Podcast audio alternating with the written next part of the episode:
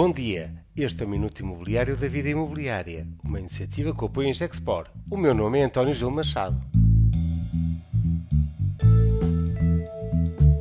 A vida é como uma caixa de chocolates. Nunca sabemos o que vamos encontrar. A frase é de Tom Hanks em Forrest Gump e assalta-me o espírito neste momento de incerteza e recorda-nos como é impossível prever o futuro, mesmo próximo. Por muito que tentemos racionalizar e antecipar o futuro, as realidades impõem-se e mostram-nos como a irracionalidade e a estupidez humana não têm limite. A guerra que estamos agora a travar com a Federação Russa é um exemplo aberrante, diria, extremo dessa mesma estupidez.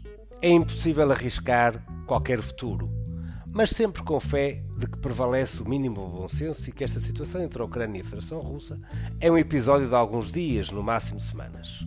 Neste cenário, diria, desejada normalidade relativa, o que fica de consequências para o mercado imobiliário?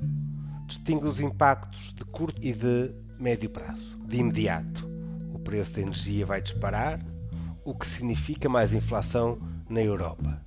Com mais inflação e este clima de guerra, vai abrandar o ritmo da retoma económica na Europa. As taxas de juros vão manter-se assim a um ritmo baixo à medida que a Comissão Europeia quer suportar o crescimento europeu. Ou seja, vamos ter inflação com manutenção de taxas de juros muito baixas, o que significa um contributo para a redução das dívidas europeias, quer públicas como privadas. A consequência de mais longo prazo é a evidência do reforço do contínuo investimento no reforço da autonomia energética europeia.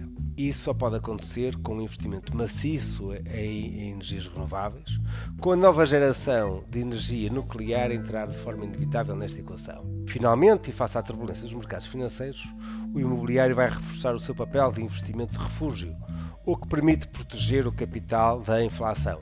Ou seja, nem tudo serão más notícias para o mercado imobiliário. Este foi o Minuto Imobiliário da Vida Imobiliária e contou com o apoio da Export.